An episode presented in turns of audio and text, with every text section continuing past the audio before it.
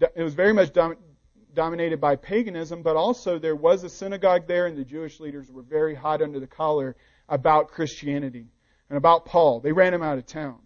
There was a big riot there, and so that was what was left when they when they uh, when Paul left the city.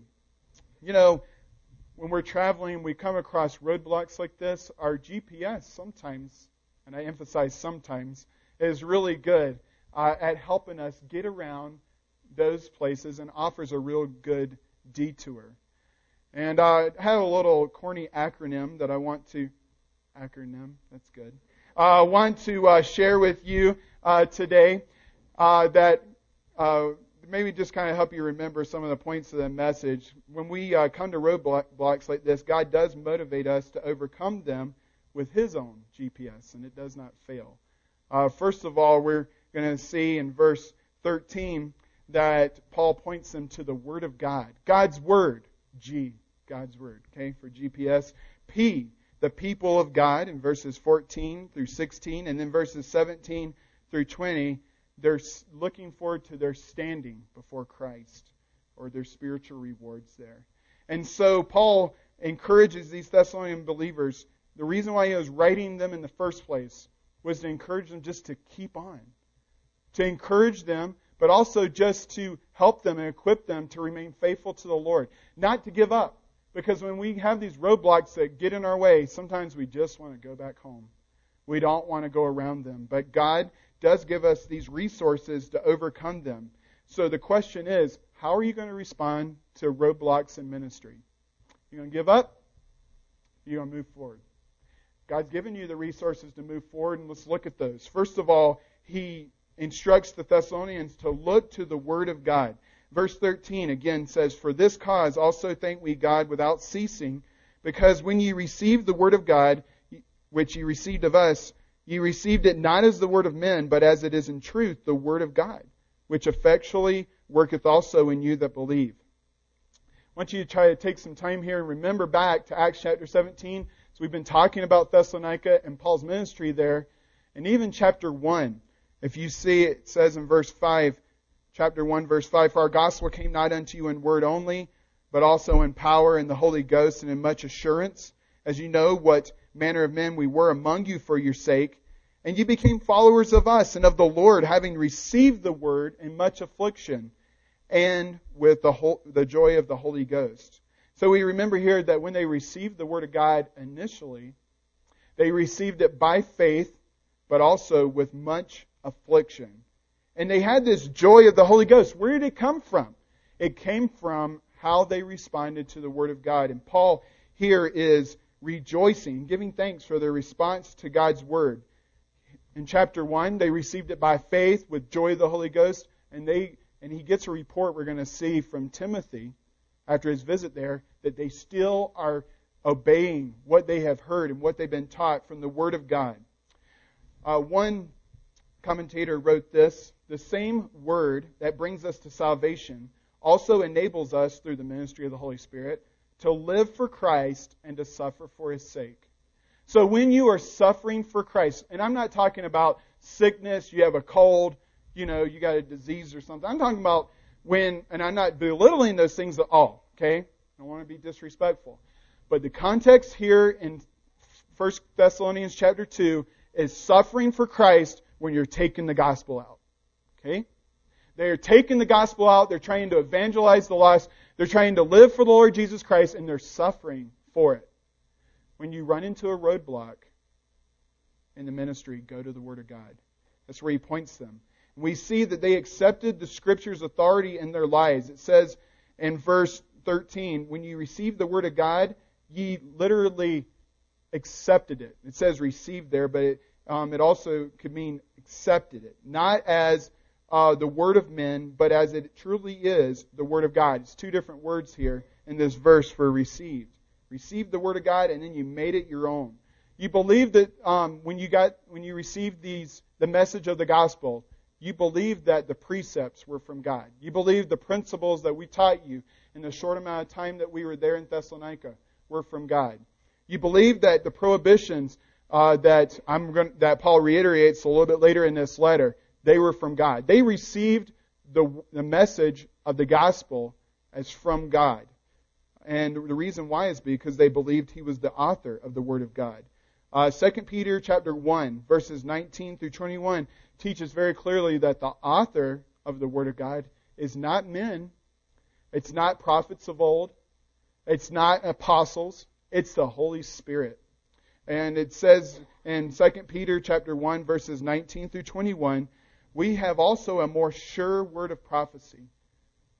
Peter, as he wrote this, he saw some pretty awesome things. He was there on the Mount of Trans- Transfiguration when Jesus showed his glorified state. He really had access to a lot of revelation. He lived and walked and served and ministered with the Lord Jesus in person. But he writes here in this letter, but you have a sure, a more sure word of prophecy, whereunto you do well that you take heed, as unto a light that shineth in a dark place, until the day dawn and the day star arise in your hearts, knowing this first, that no prophecy of the Scripture is of any private interpretation. For the prophecy came not in old time by the will of man, but holy men of God spake as they were moved by the Holy Ghost. The Holy Ghost, God, is the author of Scripture, and they received the Word of God, and as its authority comes from Him alone. I, I have a friend who is looking for a new ministry. His church knows about it, but I'm not going to go into details, of course. But you know, I, I'm a reference for him and his character, and and because I haven't ministered alongside him. But I got a call from one pastor, and um, not one pastor, one deacon on the pulpit committee, and he asked me a lot of questions, and got to visit with him a little bit since I've been here, and this deacon was just sharing his love for his former pastor. And apparently they've been without a pastor for a year and a half. And he just really loved this other pastor. Um, he, he just shared with me how this pastor would just preach and like every message would just hit on these, on these issues in his life. And, and he would just, he would be there in the pew with his jaw just wide open like, how do you know this? You know? His mouth, you know, and he wasn't married, so his wife definitely didn't talk to the pastor. so, I mean, he's like, how do you know this? Only I know this. Only God would know this. And God led that pastor to preach those messages. It was the Holy Spirit. And this man was just sharing with me, I've made great decisions under his ministry and great commitments to the Lord. Why? Because I, I believed that those messages were from God. They came with authority. And it wasn't just the way the preacher preached it, it was how God applied it to this man's life. And that's exactly what was going on in the Thessalon- with the Thessalonians. Is that they received the Word of God and they accepted it as authoritative. My question to you is, how do you respond to biblical preaching? When you have an opportunity to stand before, uh, stand or sit under the preaching of God's Word, how do you respond to it? Is it just a time filler? oh yeah, that's part of that service. You know, they always have that guy give up and give a pep talk. Um, you know, some people unfortunately are going even away from that. But you know, some people just see preaching as an eloquent speech, a time filler, some little pep talk for Christians. And that's not what it is. It's a message from God specifically for you. And so I encourage you as you have every opportunity in your private devotions but even if you're listening to the Word of God on the radio or here in church, Sunday school, that you go to it with a striving, with a uh, with a motivation, seeking what God's message is for you in that in that sermon. It may be something totally different than what God's laid on that preacher's heart, and I've I've heard of those situations. But God works and uses his mighty his word mightily in our lives if we just allow it to work in our lives. And we see here that in 1 Thessalonians chapter 2, the latter half of verse 13, not only did they receive the word as the word of God, not the word of men, but it says at the very end, which effectually worketh also in you that believe, or that are believing you see the Thessalonians, they received it as God's word, but they also were allowing it to be working in their life right now at that time, they were allowing the Holy Spirit to use the Word of God to work in their life. And we see here an act of faith and allowing God to apply His Word to our, our lives and to sit under His authority as we hear the Word of God. But also we see the Spirit, we see the Spirit using the Word of God to minister to us. So it has faith and it's a spiritual work. Faith on our part and the Holy Spirit using the Word of God to apply to our lives. In chapter 1, verse 9, we read how they allowed the Word of God to work in their life. They turned to God from idols. Chapter 1, verse 9. Chapter 1, verse 6, they followed other believers. And most of all, they followed the Lord as their example. Uh, chapter 1, verse 7, they became examples to all that believed in their surrounding area. They were allowing the Word of God to be applied to their life. Lastly, they spread the gospel for themselves every chance they got. People were hearing it. The Apostle Paul was hearing how the gospel came to them in places like Corinth, where he's writing this letter, uh, very far south in a different uh, area of the country. And so we see here that they were allowing Scripture to effectually work in them. How about you?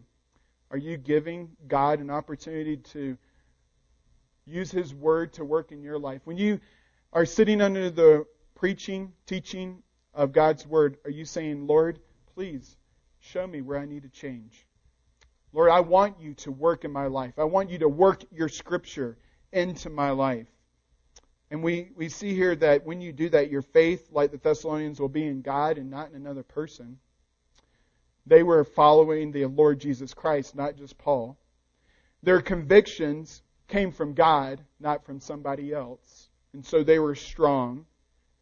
And they could say with conviction, because God was using His word in their life, they could say, you know what? This is what God says. Thus saith the Lord.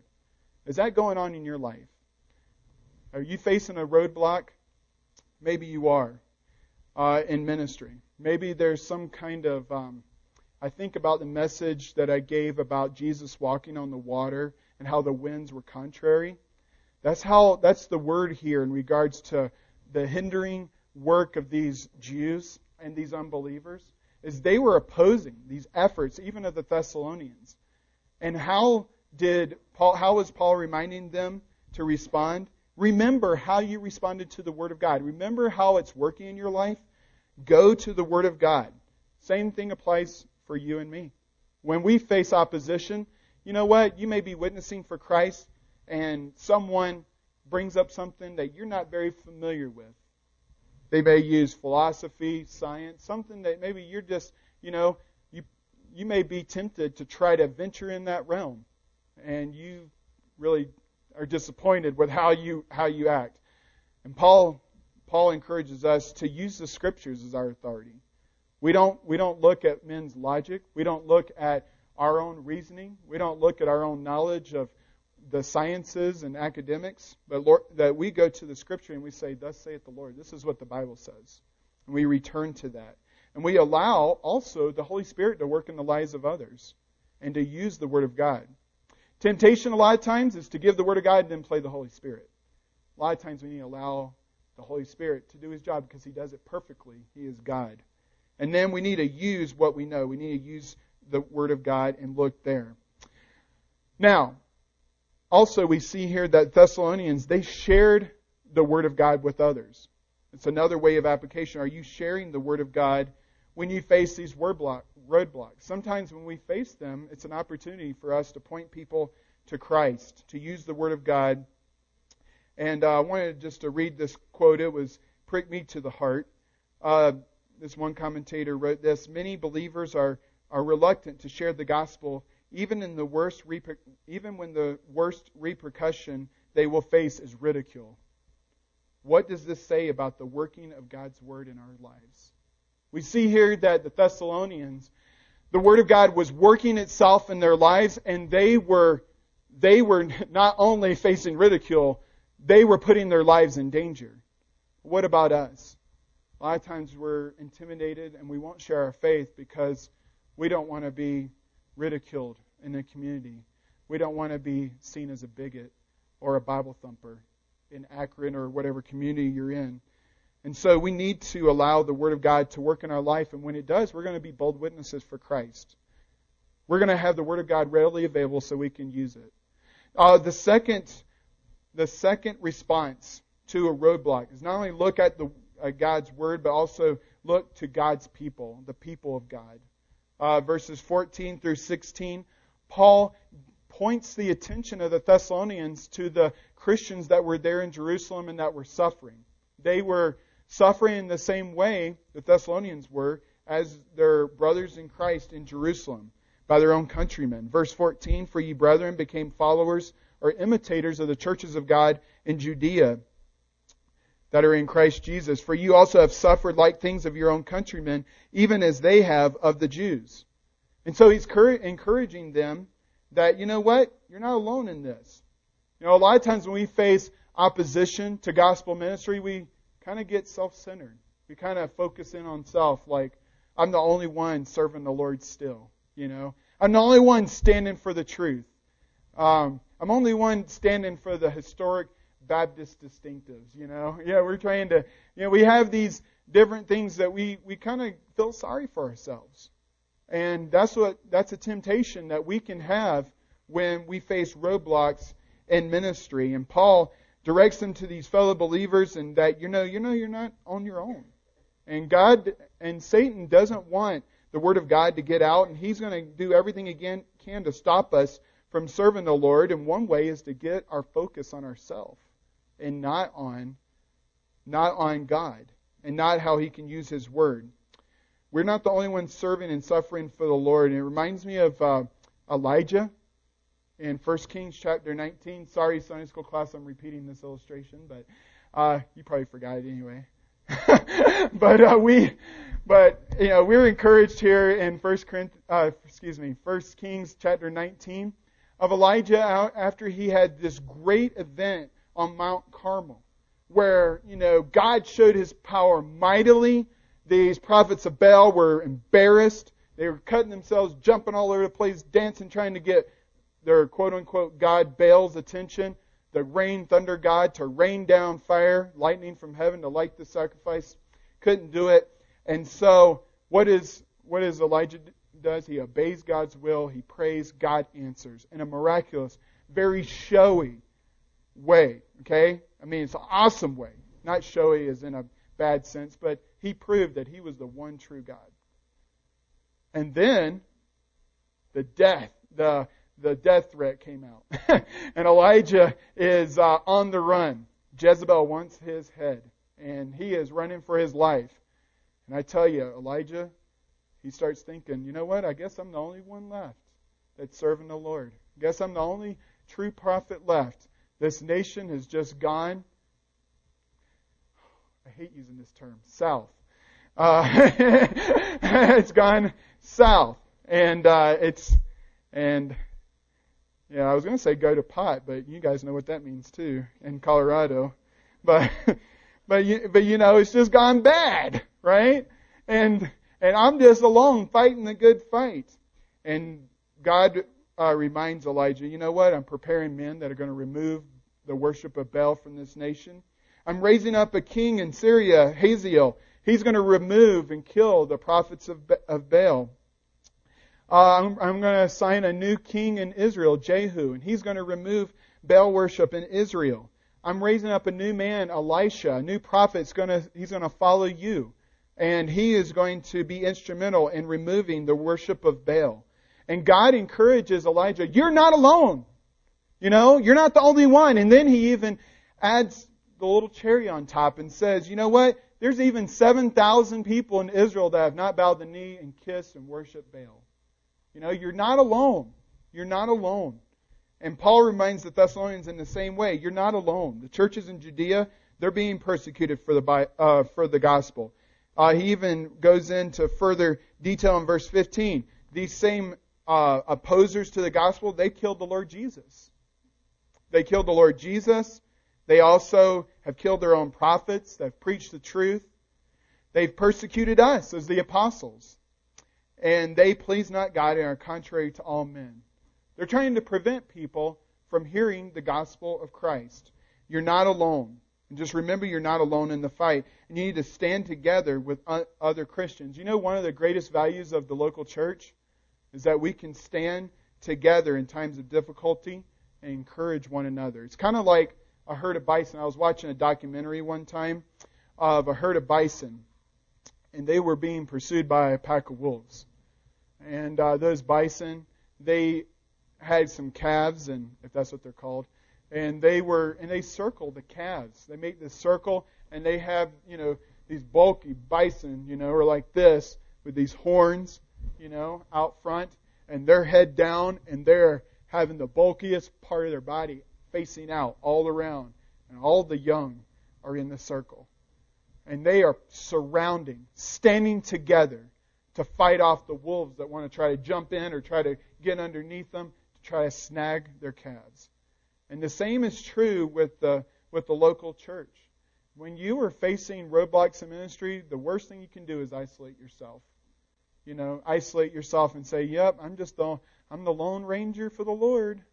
You know, I can do it on my own. And uh, with my, you know, you need your trusty sidekick. I'm sorry. I wasn't planning to say that, but Tonto.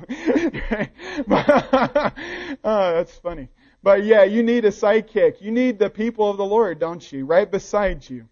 And uh, you need, because the battle is greater than your own strength and we need to stand together for Christ. And so I do encourage you that when you're hindered in ministry, that you stand together.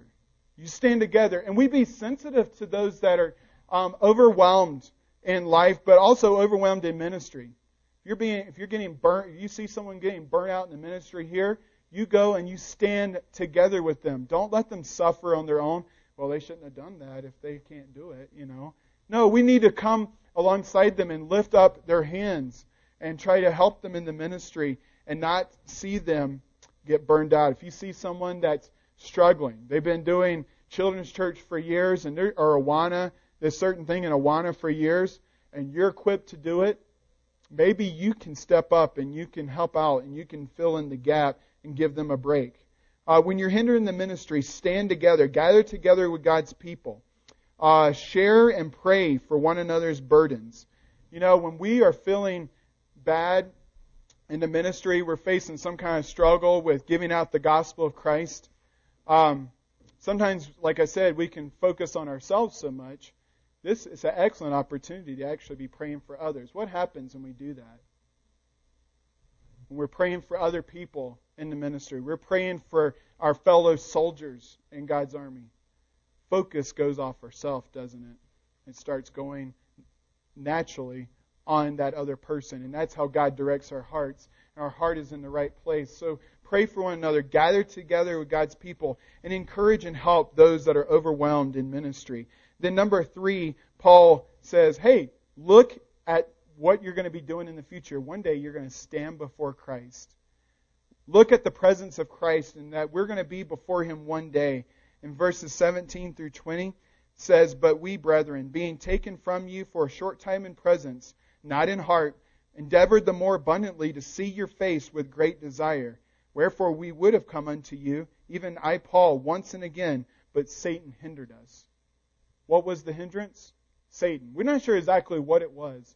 Uh, in, in Acts chapter 17, we kind of get a little bit of a feel in verse 9. It says, after this riot happened, they of the city took a security or a, um, like a deposit. Um, I'm trying to think of a better word, but yeah, secure, basically a financial promise that, uh, that of Jason, this disciple, this Christian there, and of the others, and they let them go. They were going, they were being seized, and they actually gave forth money that this that they were not going to cause another riot again or another thing, and that's when Paul was run out of town. And we see here maybe that Paul wouldn't go back because of the financial strain that Jason and the others that may have met in his house would have been under. I'm not sure. Um, it could be that the Jewish leaders were still pursuing him. They pursued him all the way to Berea, and they definitely could do that still. Whatever the whatever Satan was using, he was using these Jewish leaders, he was using these pagans to prevent and restrain the gospel to go there in Thessalonica and to go to different places in the ancient world at that point. Uh, the verse, the word hindered in verse verse 18 literally means to cut in, to place an obstacle in the path. It's literally a roadblock. That's where I got that idea from. Uh, to t- detain a person unnecessarily. And uh, we see here that he was hindered or he was detained twice, once and again, to go back to Thessalonica. So, how did Paul respond? How did Paul respond? The Thessalonic- Thessalonians, Thessalonians, if I can say that right, when they when they were standing for Christ after Paul left, how did they respond to the persecution? They looked to the Word of God. They received it as God's authority. They allowed it to work in their lives. And even when they were suffering for Christ, Paul points them, hey, you know what? Look to your fellow brethren in Judea. You're not alone. Keep in there and uh, be encouraged by their own testimony there in Judea. And then lastly, he says, you know what? Look ahead to, to when we're going to be in the presence of Christ. He says in verse 19, For what is our hope? Paul says. Our joy, or joy or crown of rejoicing, are not even ye in the presence of our Lord Jesus Christ that is coming? For ye are our glory and our joy. And what he's saying there in verse 20 is, You are our cause of glory, you are our cause of joy when we see Jesus. When Jesus comes back and he raptures his church, and we that are believers stand before the Lord and we give an account for how we served him, he says, You know what? You're going to be there. And you're going to be my cause of honor, my cause of glory. Why does he say that? Because you are proof that I've been faithful to the Lord. So we talked about being a steward last week, and Paul considered himself a steward of the Lord Jesus Christ. One of the requirements of a steward is that he is required to remain faithful, right? Faithful to the Lord. And Paul was faithful, and he was looking forward to that day that he was going to see these Thessalonian believers again. Even though he wasn't going to see them here on earth again, probably, he was hoping, well, he knew for a fact. He had a confident expectation. It was his hope. He was going to see them again at the presence of Christ. And they were going to be his cause of glory, but they also were going to be his cause of rejoicing because he led many of them to the Lord. He led many of them to the Lord, and he was going to see these souls in heaven, not just in Thessalonica, but in Berea, Corinth, Ephesus, wherever he went, Antioch, these different places that he ministered the gospel, he knew that when he stood before the Lord one day, he was going to see these souls in heaven. How about you? Do you take opportunities to share the gospel of Christ with others? When you one day stand before the Lord, are you going to be empty handed? Are there going to be any people who say, you know what? I saw Jesus in you. I heard Jesus from you. You know, and so there is a definite application for us to take opportunities that God gives us to share Christ, but also we need to give of our resources to missions as well. And we see that the Philippians did this on several occasions while he was there in Thessalonica. They invested in the ministry of the gospel that the Apostle Paul was conducting there in the ancient world. And there's an application for us. What are you giving? You know, you promised certain amount for faith promise. Are you giving towards that promise uh, to fund the efforts of our missionaries?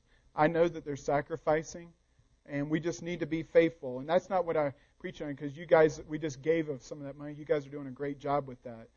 Um, but we, but we need to remember this fact that there's going to be people in heaven we're going to meet that were saved because you gave towards missions. And that missionary could be on that field, and you may not have been the person speaking, but you enabled and you allowed that person to be there and to give the gospel of Christ. And there's going to be people in heaven that you're going to see one day because you were faithful in funding those gospel efforts.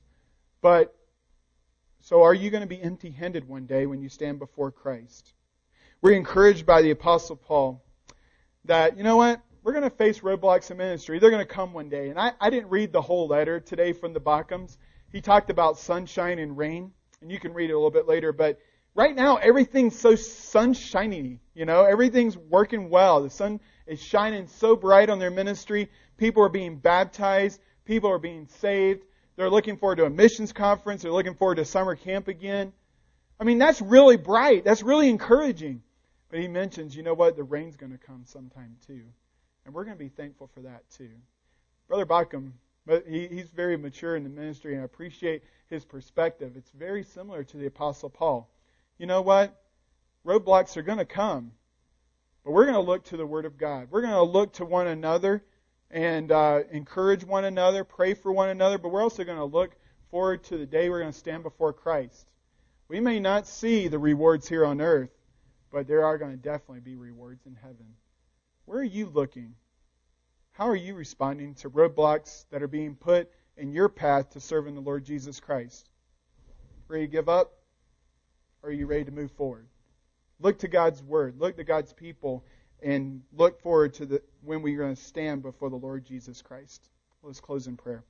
Heavenly Father, we thank you, Lord, for this passage of Scripture. It's very encouraging that even though bad times come in ministry, just like they do in life, uh, we do have a God who is faithful and always provides a way of escape and who has given us his preserved word and that it is true and that we have the Holy Spirit living within us. Lord, we don't have to go to your word and try to read into it what we need to read into it. We don't need to go to your word and try to psychoanalyze it. Lord, we have the Holy Spirit and he applies the Word of God to our lives. And Lord, we just thank you for that. We thank you, Lord, for not leaving us without the Bible, without, without leaving us. Thank you for not leaving us without a comforter, without a teacher. And Lord, I just thank you for not only the Word of God, but also your people. Thank you, Lord, for each person in First Baptist Church of Akron. Lord, you have just fitly framed us together in only, in the, in only the way you could, can do. And Lord, we probably can look around and we look at our own stories and just how you have led us to this place, and we, we only can see the hand of God in it. And Lord, we just thank you for the reminder that you haven't left us here to struggle on our own, but you're coming back. And we look and we serve a risen Savior, and that you're coming back, and you are going to um, keep us accountable for how we have served you. Help us, Lord, to serve you with faithfulness that we would invest in the lives of people and that we would uh, see our service and our investment in people as a source of glory that we're going to lay before your feet one day, but also a source of joy because we're bringing people to heaven with us by your grace. And so, Lord, I pray that you would just work in our time of invitation. Pray you'll help us to respond as the Holy Spirit has worked in our lives and Decisions need to be made. I pray you'll give courage for those that need to make those decisions for Christ. In Jesus' name I pray. Amen.